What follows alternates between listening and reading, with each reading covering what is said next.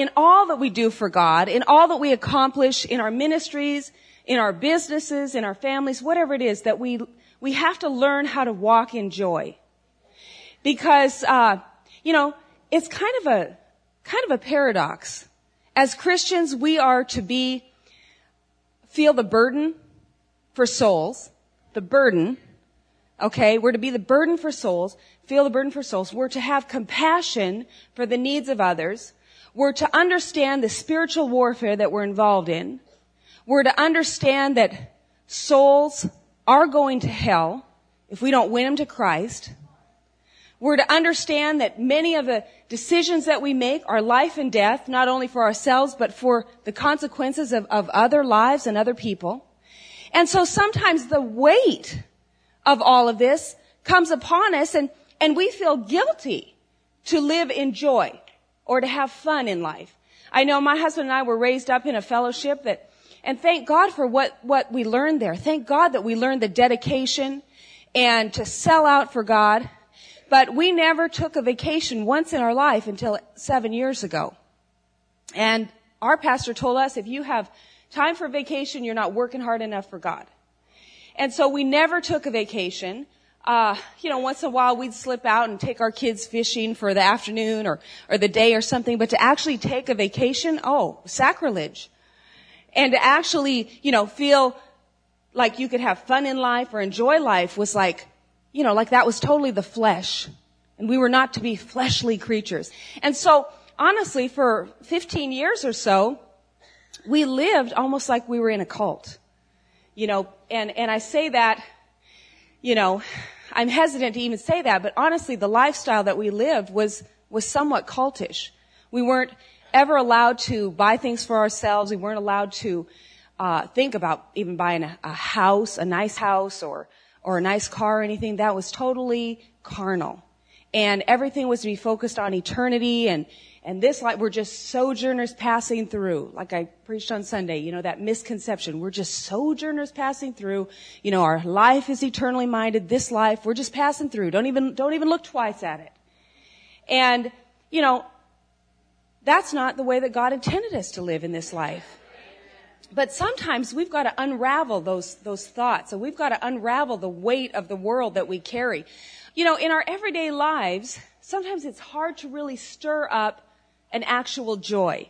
Sometimes we're just racing through life and trying to get through the day, and where in the world would we ever have time for actual joy?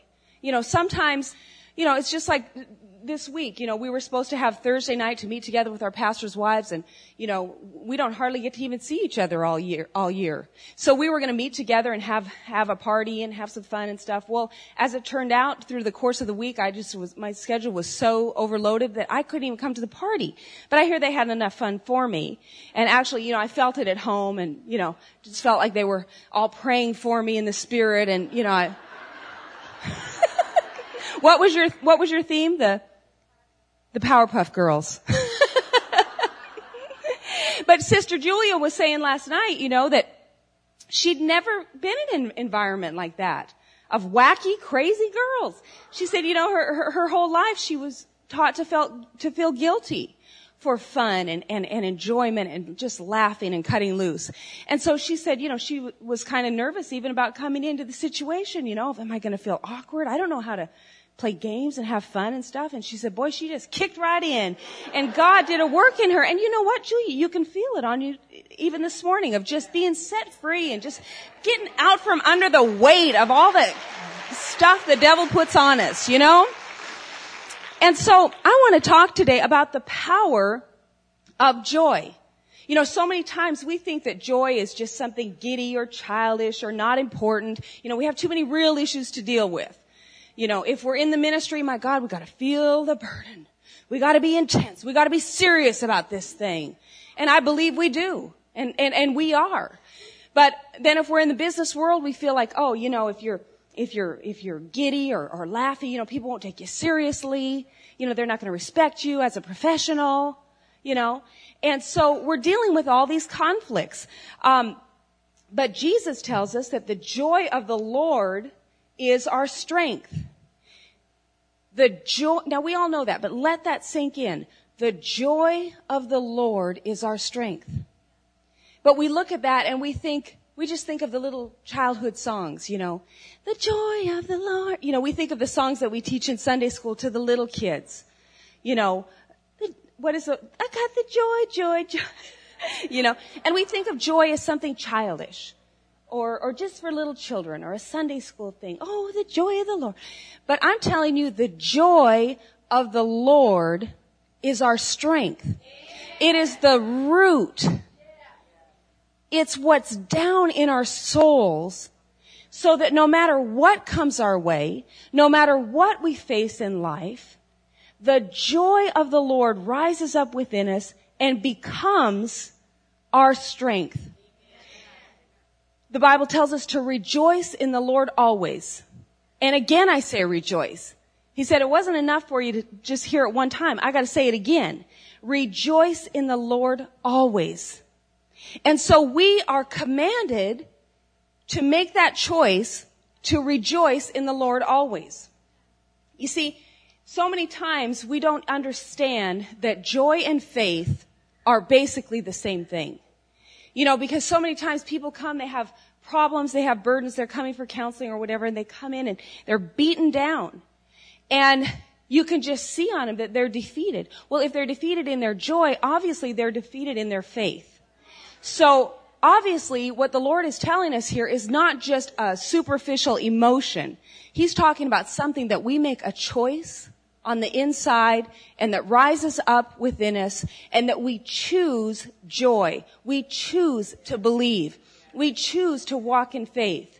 We look at our circumstances. We look at the word. We choose to believe the word. And if we really believe the word, if we believe that God has the answers for our problems, if we believe his promises are true for us personally, then what are we doing moping? What are we doing under it? What are we doing weighted down and burdened down? If we really believe it, then let's tell our body to act like we believe it. Let's put it on. You know, now I remember when I was first saved and I'd been saved maybe 6 months or something, and I was dealing with a lot of conflicts. You know how new convert does, and transitioning out of the world and into Christianity, and, you know, dealing with a lot of emotional struggles. And I went to my pastor and I said, you know, I'm really struggling with these emotions. You know, I said, I'm angry. I'm ticked off at people. You know, I'm upset. I'm not happy, you know, and I'm supposed to be happy as a Christian. What's going on here? You know, and he gave me some counseling and different things specifically. But then he said, now the most powerful tool I can ever teach you is to put it on. Fake it till you make it. The Bible says to put it on. And I was like, isn't that being a hypocrite? Isn't that being fake? I have to be true to what I feel. You know that, well, I just feel this way, and so I'm just going to say it. You know, I'm not going to be a liar. I'm not going to be a hypocrite. I'm not going to act nice when I feel angry.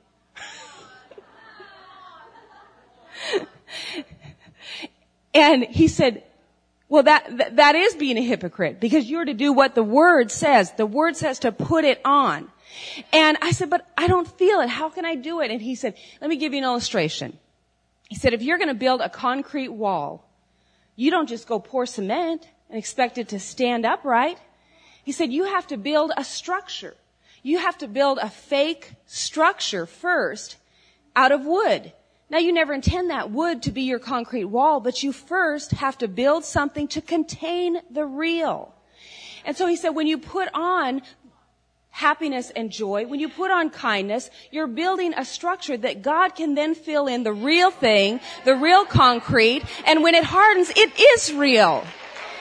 It becomes real. And that was probably one of the first life-changing moments that I had, aside from getting saved itself, was I realized that I could take control of my emotions. I could make a choice to be happy. I could make a choice to be kind. I could make a choice not to be simmering in anger and anxiety. I could choose not to be depressed. And when I began to put it on, take the word, take the power of God that was available to me, and walk in faith, I actually had the ability to change my circumstances, to change my very being. And it is so powerful because most people never even realize that they can be somebody else. They can be somebody beyond what they're born with. They can be somebody beyond what maybe their mother was or what their father was. I'm not saying that in a derogatory way, but how many times you hear yourself nagging at your children, you go, "Oh man, I sound just like my mom." How many can relate to that? I mean, I love my mom. She was an incredible woman. But I'm telling you, when she was ticked, you knew it. And she had a tone. You could walk in the house and feel it. And I have that same ability. I inherited the good and I inherited the other. And so we have the ability through the power of God to change our very character, our very nature. Now, God loves us just the way we are. He absolutely loves you, and we don't have to change one bit for Him to love us anymore. It's not like the more He changes, the more He loves us. He loves you as much as He possibly ever will. But the concept that we don't have to change or that we don't have to improve ourselves is like, it's like buying when you go to the Kmart and they have that section over there, damaged items, and there's that sign that says, "Buy as is." Well, that's kind of how we come to God. You know, if we don't want to change, it's like, this is the way I am. You're buying me as I am, and I ain't changing. He's still going to love you, but you're going to rob yourself of your destiny. You're going to rob yourself of all that God has for you. Now, my sister likes to give me a hard time because she thinks that I can be really cold sometimes with people's needs and with their counseling, because one of my favorite counseling lines is, "Snap out of it." Now that's extreme. I have a lot of compassion and I have a lot of, not a lot of patience, but I do have a lot of compassion. But basically the bottom line is, let's snap out of this. I have this little coffee cup and a little bookmark. It's that little cartoon girl that's standing there. And it says right there, "Snap out of it." And that's what I keep in my top drawer where I pull my pens and everything. I keep it there because every day I pull it open and snap out of it, Tiz. Get a grip. Get on with it. Walk out.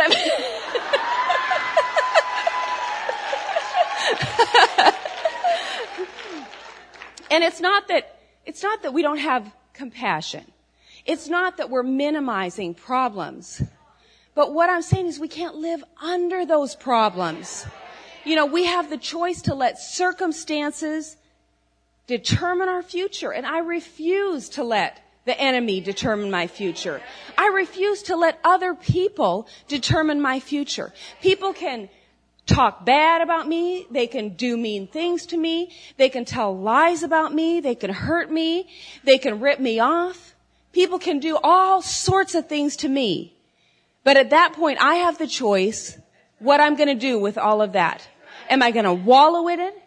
Am I going to have a pity party for myself? Am I going to get even? Am I going to get revenge? Am I going to get anxious and stressed out and rob myself of my future? My feelings is the devil ripped me off of my past. I am not giving him my future. Amen? Why should we? Why should we give him one more minute of our life? Because ultimately you've got to understand it's not a person that hurt you.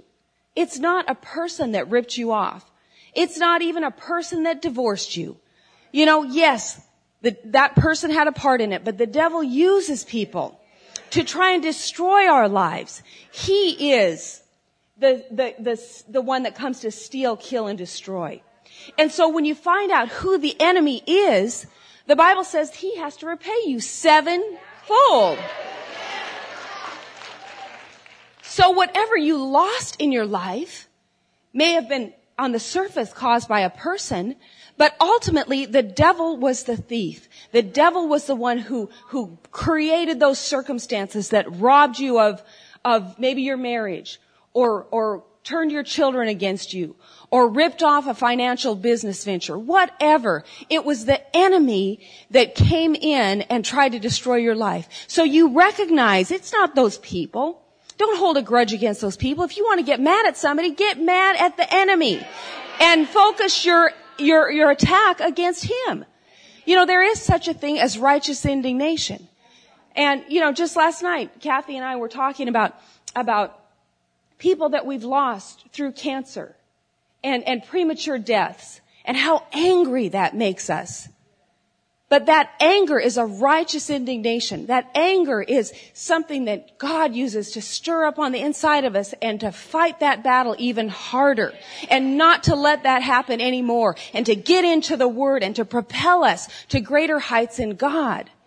So whatever loss the devil has brought in your life, use that to propel you to greater heights in God. Amen? You understand what I'm saying there? I see so many Christians that are just down and defeated all the time and just living under it. You know, it's like you ask them, well, how are you doing? Well, not bad. You know, or, how's it going? Well, you know, under the circumstances, I guess I'm doing all right. And you all know the answer to that, right? What are you doing under the circumstances? You're not supposed to live under the circumstances. We're supposed to live on top of the circumstances. We're supposed to, you know, that's why I love my morning prayer time. It empowers me. It's where I take out all that anger and aggression. It's where when all the stuff that comes our way and that we have to deal with, where I realize where that's coming from and I get in there and man, I get to pace in it and stomp in it. Devil, you get in your place. You are not going to do. I'm drawing a line. You are not crossing over this line. I command you to take your hands off of these people. And that's where you get empowered. And that's where you need to focus that aggression and that energy. See, don't just lay back and take it. I mean, it's like walking into a boxing arena. I guess we can use boxing as a women illustration now that boxing is a women's sport as well. But it's like walking in there and just, I'm in the fight, bam, bam, bam, you know, and you just let them just take you. Man, I'm going to fight back. And so you've got to get some aggression. That's not very feminine, Sister Tiz. That's not very, well, I'm sorry, but you're here because you want what we got, and that's the way that we is. I don't know how to just be, you know, a Southern Belle, or, I mean, a Southern Belle is wonderful, but I'm talking about primping and never getting, you know, just being waited on and, you know, let's get in the fight. Let's get in and change some things. Let's get in there and shape the course of history, but more than that, the course of our own lives and our families. You know, I know a lot of Christians say, well, don't watch the news. It's negative. You don't need that in your spirit. And I believe that to a certain degree, but sometimes if I'm watching the news and it puts me in touch with the needs of people and the things that are going on in our own city. And it propels you to realize, man, you know, we have a work to do. We've got lives to change. We've got people to save, wrecks to salvage. We've got a work to do.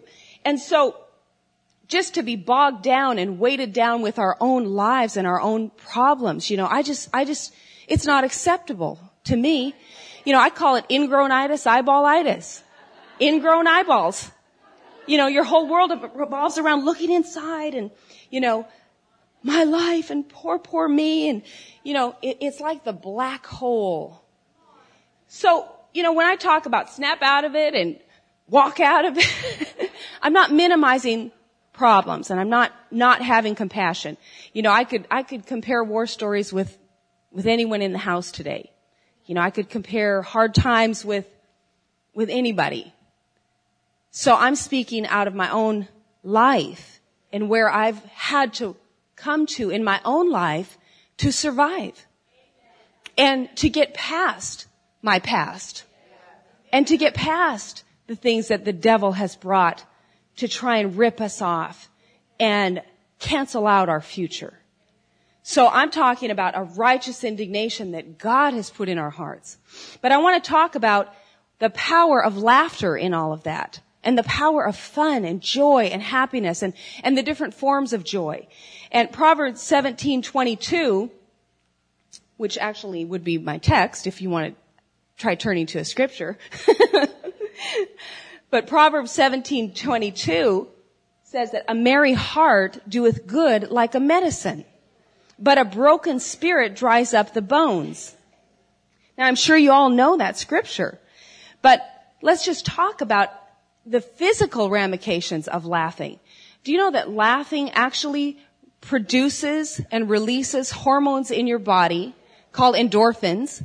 And those are the same hormones that your body releases to heal itself. If you've got an injury, your body is pumping endorphins into that particular area to heal it. And when you laugh, those same endorphins are released into your body. That's why it's so amazing, this scripture that says, a merry heart doeth good like a medicine. I mean, there is actually a physical element that is taking place in your body to bring healing to your body, to your emotions, to your spirit. And so laughter is very healthy. But the other side of that says that a broken spirit dries up the bones.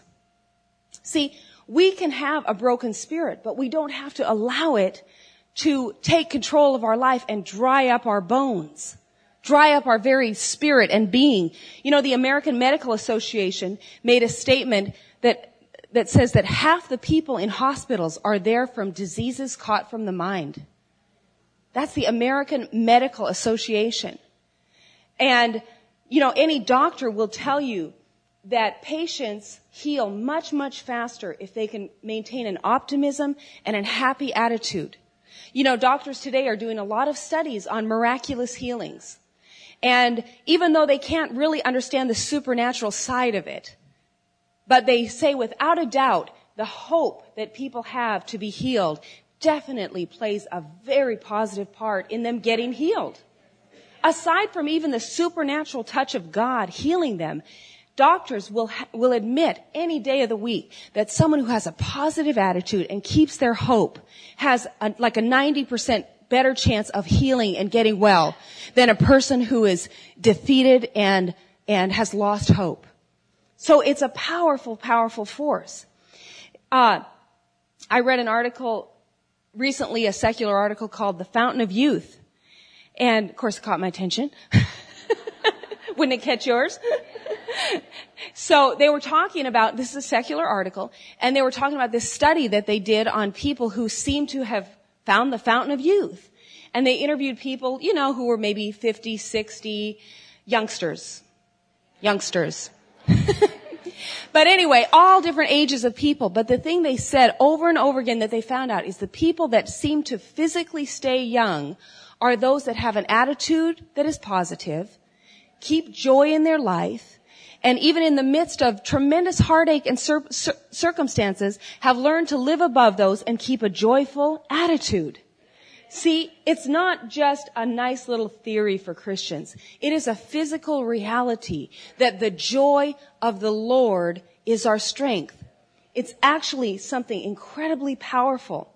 Now, you can look at people. I mean, you can see people that have had a negative attitude their whole life. I mean, you can see it.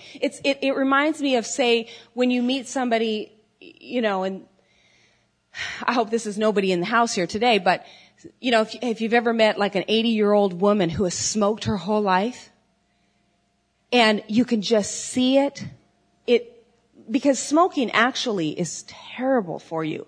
And you see the lines, how it just sucks all of the life. It's actually toxic and poison that goes into your entire body, saturates your whole being and seeps out through your pores. And you know, it smells. I mean, you can smell a person. And it's not just the smoke on them. It's from the inside out.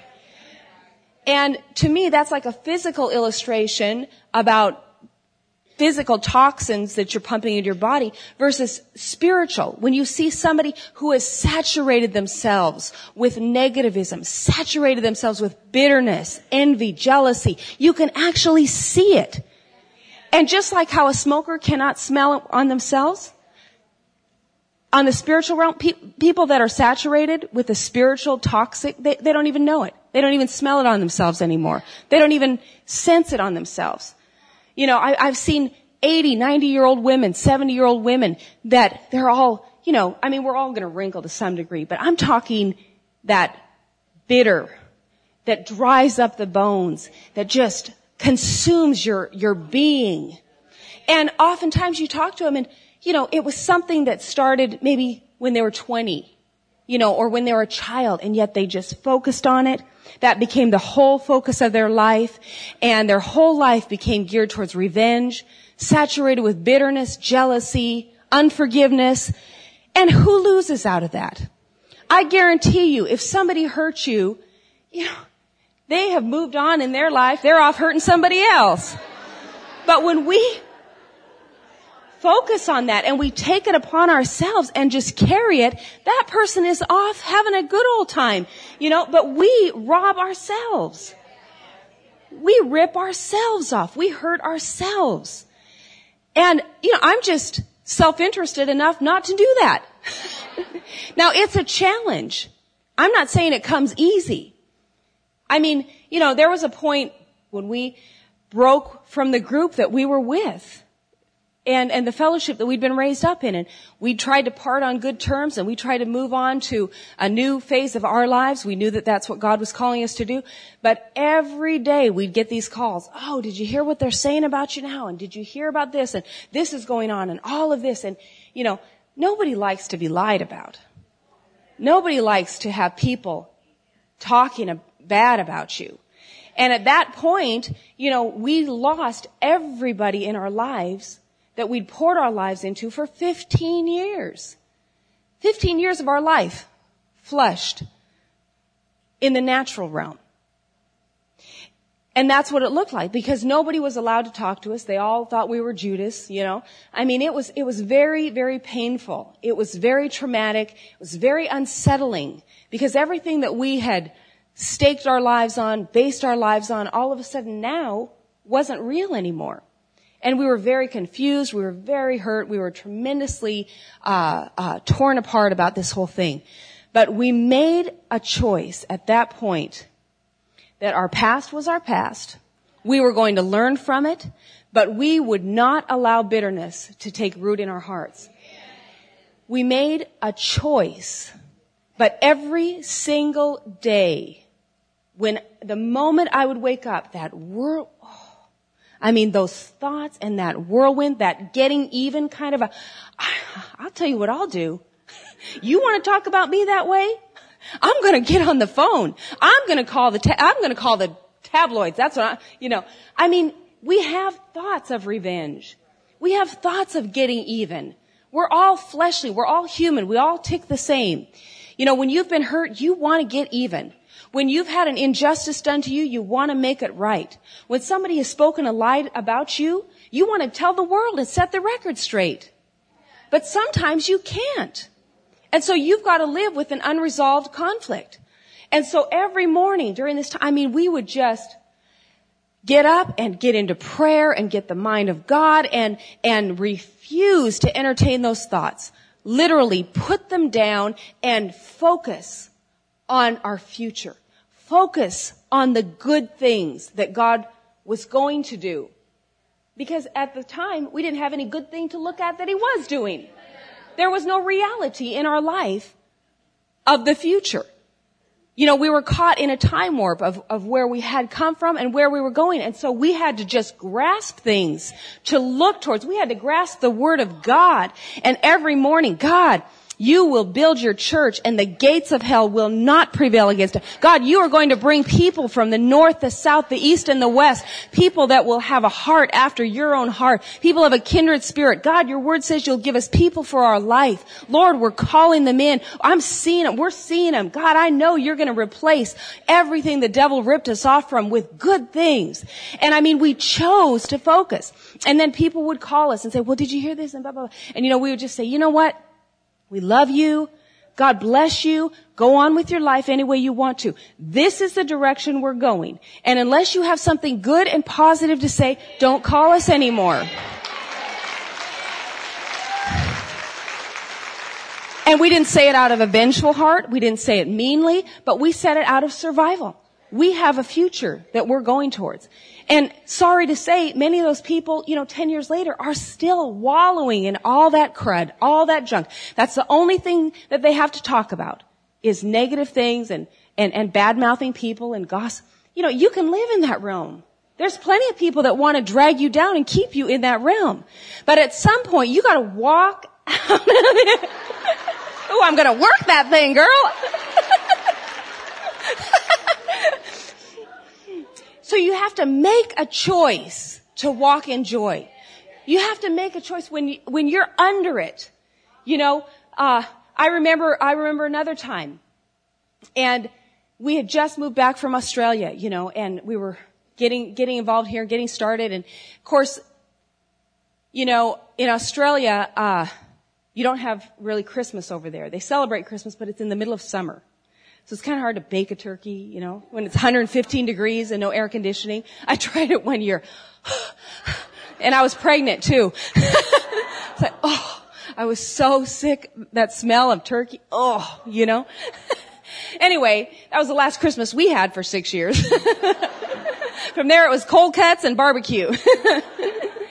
Anyway, I come back and it was Christmas and it was snowing and I did a tree and decorated the house, everything. And I was just feeling so happy. And all of a sudden just sadness came on me because all of a sudden, of course, Christmas reminds me of my family. And, I had lost my mother just a few years before that, and, all of a sudden, instead of the joy of being home for Christmas, finally back in the United States, all of a sudden, all that spirit of sadness and grief came on me.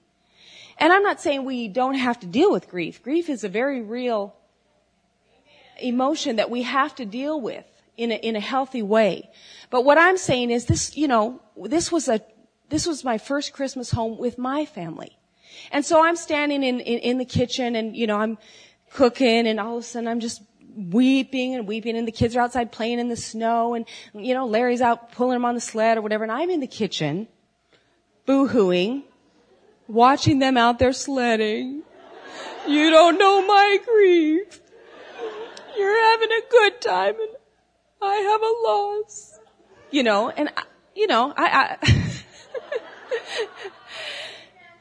And all of a sudden they come running through the door, and the kids run downstairs. They didn't know. Larry looks at me. What's the matter?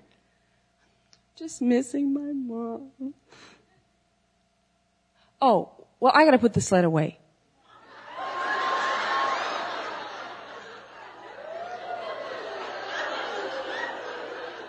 All of a sudden that grief took on a different form.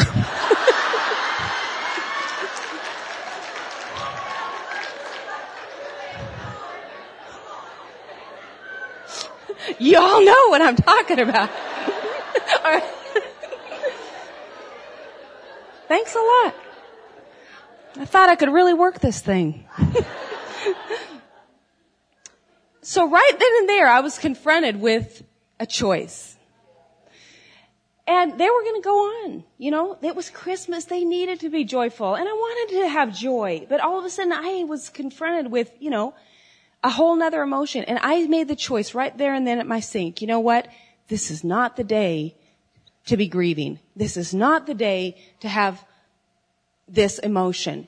If I need to, I'll deal with this on another day. But today, I'm going to make the choice to go sledding. I'm going to make the choice to enjoy my first Christmas back in the States with my family. Yes, I miss something from my past, but I have my life today. I have a future today. And I made the choice right then and there. I put up the stick wall, the wood wall, and the concrete came in and filled. And that thing broke on me. I prayed, yes, but more than the prayers, I made a choice. Because even prayers won't help you if you don't make a choice to walk out of it. And so right then and there, I said, okay, shake it off. I'm not going to be sad. I'm not going to be angry. That nobody cares. I'll deal with that later. But as for today, it's Christmas. I'm going to have a great day. And man, we went out, played in the snow. We had a blast. But it was a choice. Sometimes people say, you don't understand. I can't just choose to be happy. I can't just turn it off and on like that. Oh, yes, you can. To a degree. There's times, yeah, you got to really work it. And there's times, you know, you make the choice and it's kind of a little mini step at a time, you know. But yes, you can turn in that direction. And yes, as you start walking in that direction, it starts to come on you more and more. The concrete begins to harden. Maybe the concrete doesn't harden just like that, you know. Concrete, how many times do you walk down a sidewalk? You see some footprints, everybody's handprints, because concrete doesn't harden just like that. It takes a while for it to harden. And so in your spirit, when you're trying to get that real emotion to harden and become real, it's going to take a little bit of effort and continual effort. Because especially if you've entertained those kind of thoughts for a long time. Now, you know, a lot of people like to live in that realm.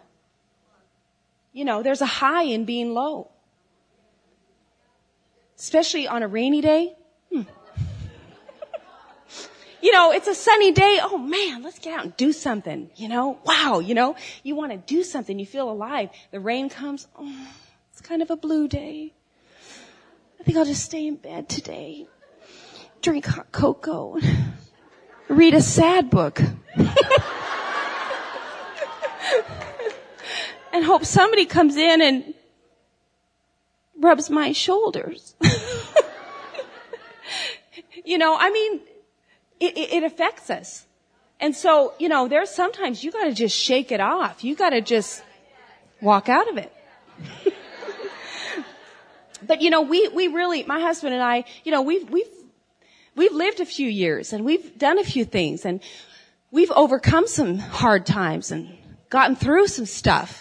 Life hasn't always just been a sunny day where you just feel good. I mean, I remember when we lived in the first time when we moved to Australia, and I mean, oh my word! I mean, we were young, and we left everything and we moved to a foreign land where we knew nobody.